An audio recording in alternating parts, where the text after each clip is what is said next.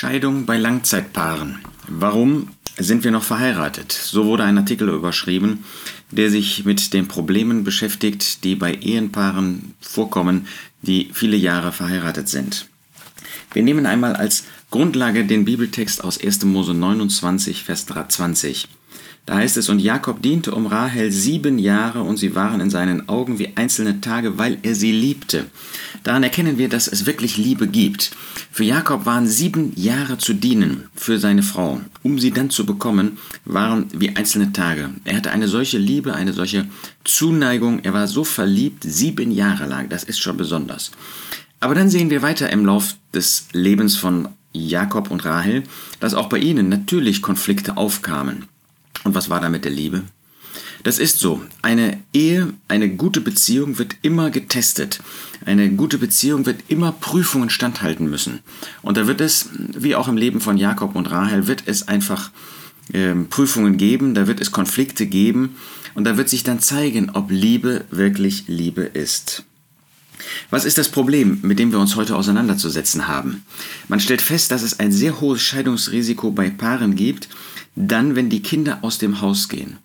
Also es gibt natürlich nach kurzer Zeit, ähm, wenn Paare zusammengezogen sind in dieser Welt ähm, und eben nicht das auf der Grundlage von Gottes Wort, nicht auf der Grundlage ähm, von einem wirklich, einer wirklichen Überzeugung vor dem Herrn tun, dann gehen Paare schon sehr früh auseinander. Aber wenn sie dann eine gewisse Zeit miteinander gelebt haben, wenn sie es eine gewisse Zeit ausgehalten haben, wie man so sagt.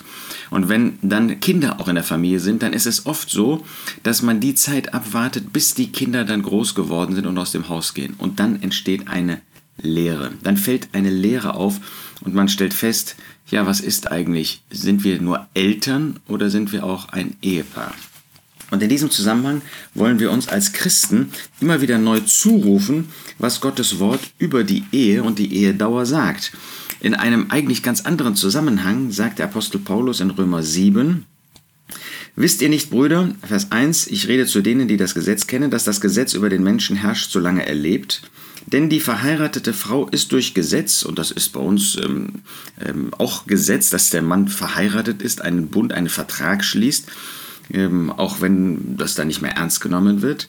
Denn die verheiratete Frau ist durch Gesetz an den Mann gebunden, solange er lebt.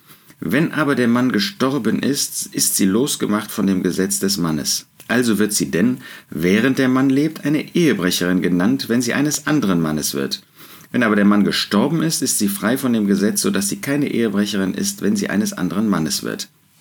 Dass hier von einer Frau gesprochen wird, hat eben mit dem Zusammenhang zu tun, über den der Apostel Paulus hier in Römer 7 spricht. Aber das gilt natürlich in der Sache umgekehrt genauso für einen Mann und wahrscheinlich viel mehr noch für einen Mann. Das heißt, solange der Ehepartner lebt, sind wir gebunden. Sind wir nicht frei, können wir nicht sagen, naja, wir haben uns ja ein bisschen auseinandergelebt oder auch viel, ähm, dann können wir uns trennen. Nein, wir sind gebunden nach Gottes Wort an den Ehepartner, solange er lebt. Ist uns das klar? Ist uns das bewusst? Nun ist es so, dass Ehepaare, das äh, wird jedes Ehepaar wird das bestätigen, äh, wenn es länger verheiratet ist, ähm, dass dann ähm, auf einmal Dinge aufkommen, die man sich als verlobtes, als verliebtes Paar vielleicht nicht vor hat vorstellen können. In vielen Ehen ist das dann so, dass ähm, gemeinsame Hobbys und Interessen immer weiter in den Hintergrund treten, ja vielleicht gar nicht mehr vorhanden sind, dass man eben blauäugig in eine Beziehung gegangen ist, dass man das gar nicht gemerkt hat am Anfang oder dass die Hobbys sich natürlich, die Interessen sich auch verändert haben. Und dann stellt man fest, es gibt eigentlich nichts mehr Gemeinsames, außer dass man Kinder hat. Und dass man den Kindern eben noch irgendwie ein Heim geben möchte. Auch das spielt heute oft keine Rolle mehr. Aber immerhin, wenn das eine Rolle spielt, dann ist das Problem, dass nach einer gewissen Zeit eben diese Leere spürbar wird. Äh, man immer noch äh, zusammenbleiben will der Kinder wegen, aber was ist dann, wenn die Kinder aus dem Haus gehen? Hier in dem Fall des Artikels, von dem ich gesprochen habe, war es so, dass ähm, der Mann eben keine Freude daran hatte mehr, keine Lust mehr hatte, ähm, den Hobbys der Frau mit nachzugehen, Ausstellungen, Theater und so weiter. Und dann hat sie das mit ihren Freundinnen gemacht. So, was ist jetzt hier das Problem? Ähm, wir haben das Problem sowohl auf der Seite der Frau als auch auf der Seite des Mannes. Was sagt der Apostel Paulus zu uns Männern in Epheser 5, Vers 25, ihr Männer liebt eure Frauen, wie auch der Christus die Versammlung geliebt und sich selbst für sie hingegeben hat. Wir sollen unsere Frauen lieben. Das heißt, wir sollen ihre, unter anderem ihre Bedürfnisse sehen und diesen Bedürfnissen eine Antwort geben. Wenn wir wissen, äh, dass unsere Frau gerne dies oder jenes macht und wir gehen natürlich immer davon aus, dass es nicht um sündige Dinge geht, ähm, dann sollen wir bereit sein, das auch mitzumachen, ihr zuliebe. Und zwar dann nicht mit irgendwie ähm, einem Gesichtsausdruck, dass sie sofort merkt, der hat eigentlich gar keine Lust, sondern wir sollen Freude haben, auch den Interessen der Frau nachzugehen. Umgekehrt sagt derselbe Apostel in Titus 2, dass ähm, die älteren Frauen den jüngeren Frauen ähm, beistehen sollen, ähm, sie unterweisen sollen, ihre Männer zu lieben. Das heißt, ähm, das ist natürlich gegenseitig soll das der Fall sein. Ähm, das heißt, ich als Mann, wenn ich sehe, dass meine Frau Freude, sagen wir mal, an Museen hat, dann gehe ich natürlich mit ihr in ein Museum. Umgekehrt, wenn eine Frau merkt, dass der Mann daran keine Freude hat, dann wird sie ja wohl nicht jede Woche in ein Museum gehen wollen. Und umgekehrt, äh, wie hier in diesem Fall die Frau, dann habe ich das mit meinen Freundinnen gemacht. Dann ist ja vorprogrammiert, dass die Ehe früher oder später auseinandergeht, dass jeder sein eigenes Leben führt. Und wenn dann keine Kinder mehr im Haus sind und jeder führt eigentlich nur noch sein eigenes Leben, ja, dann fragt man sich natürlich, wozu sind wir noch verheiratet? Ein anderer Fall, der da vorgestellt wird, ein Mann, der phlegmatisch geworden ist, ein Mann, der überhaupt keine Aktivität mehr zeigte. Dann bekam er sogar einen Herzinfarkt und dann dachte die Frau, jetzt muss er doch erkennen, dass er aktiver werden muss. Aber er kannte das nicht. Und so äh, stauten sich immer mehr Probleme, immer mehr ähm, Widerwillen bei beiden Seiten auf. Der eine wollte etwas nicht tun, die andere wollte, dass er es tut. Ähm, und dann fühlten sich früher oder später beide überfordert. Man hat dabei festgestellt, dass eine Ehe scheitert, ähm, oft wenn Ursachen vorhanden sind, die nicht aufgearbeitet worden sind, die länger zurückliegen, ohne dass es die Ehepartner direkt bemerkt haben oder es eben angegangen sind. Und das ist, glaube ich, ein ganz wichtiger Punkt auch für uns als christliche, als gläubige Eheleute, dass wir Dinge angehen, dass wir Dinge nicht einfach laufen lassen, dass wir Dinge auch kommunizieren. Da sind ja oftmals, nicht immer, aber oftmals sind Frauen, die das spüren, die das auch besprechen wollen und wir Männer, äh, die das nicht spüren und auf einmal total überrascht sind oder tun total überrascht sind, äh, dass es Konflikte gibt, die wir gar nicht für so groß gehalten haben. Ja, weil der Mann eben sehr stark oft auf das Körperliche äh, bezogen ist. Und solange er da ähm, eine gewisse Erfüllung sieht oder bekommt, erkennt er nicht, dass in dem seelischen Bereich Dinge vielleicht ganz schief gelaufen sind.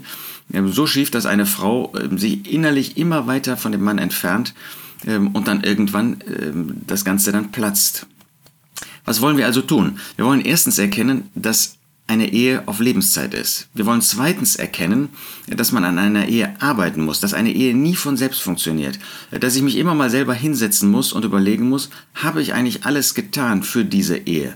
Wir haben über die Ehe hinaus natürlich als Christen noch andere Aufgaben in der örtlichen Versammlung, Gemeinde, im Dienst für den Herrn und so weiter.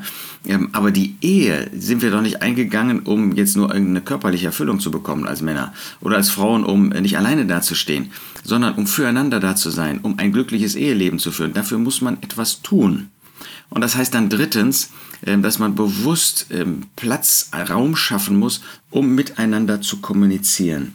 Eine Ehe funktioniert nicht von selbst. Und wenn wir nicht aktiv daran beteiligt sind, zu, ähm, ja, dass, sie, dass sie funktioniert, dass sie eben nicht nur funktioniert irgendwie, sondern dass sie uns glücklich macht, dann werden wir verlieren. Dann wird die Ehe vielleicht selbst dann, wenn wir als Christen meinen, wir bleiben zusammen, wir müssen jetzt zusammenbleiben, wir sollen zusammenbleiben, dann wird sie wirklich eine schwierige Sache, die uns keine Freude macht, sondern nur Konflikte schafft und dann auch unsere Stimmung immer weiter nach unten zieht. Das muss nicht so sein.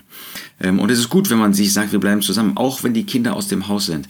Dann muss man die Ehe, wie man so sagt, neu erfinden. Dann lasst uns wirklich aktiv ähm, daran arbeiten. Und in diesem ähm, Zusammenhang möchte ich nochmal sagen, jede Ehe kann gut werden. Ja, auch dann, wenn es große Konflikte, sehr große Konflikte gab, wo man kein richtiges Vertrauen mehr hat. Wenn man bewusst an einer Ehe arbeiten möchte, dann kann jede Ehe wieder neu eine gute Ehe werden. Wie ist das denn früher gewesen, als man verheiratet wurde? Da hat man gar keine Wahl. Äh, war die, die einzige Wahl, die man treffen wollte, ja, ich bin verheiratet, aber lebe für mich selbst.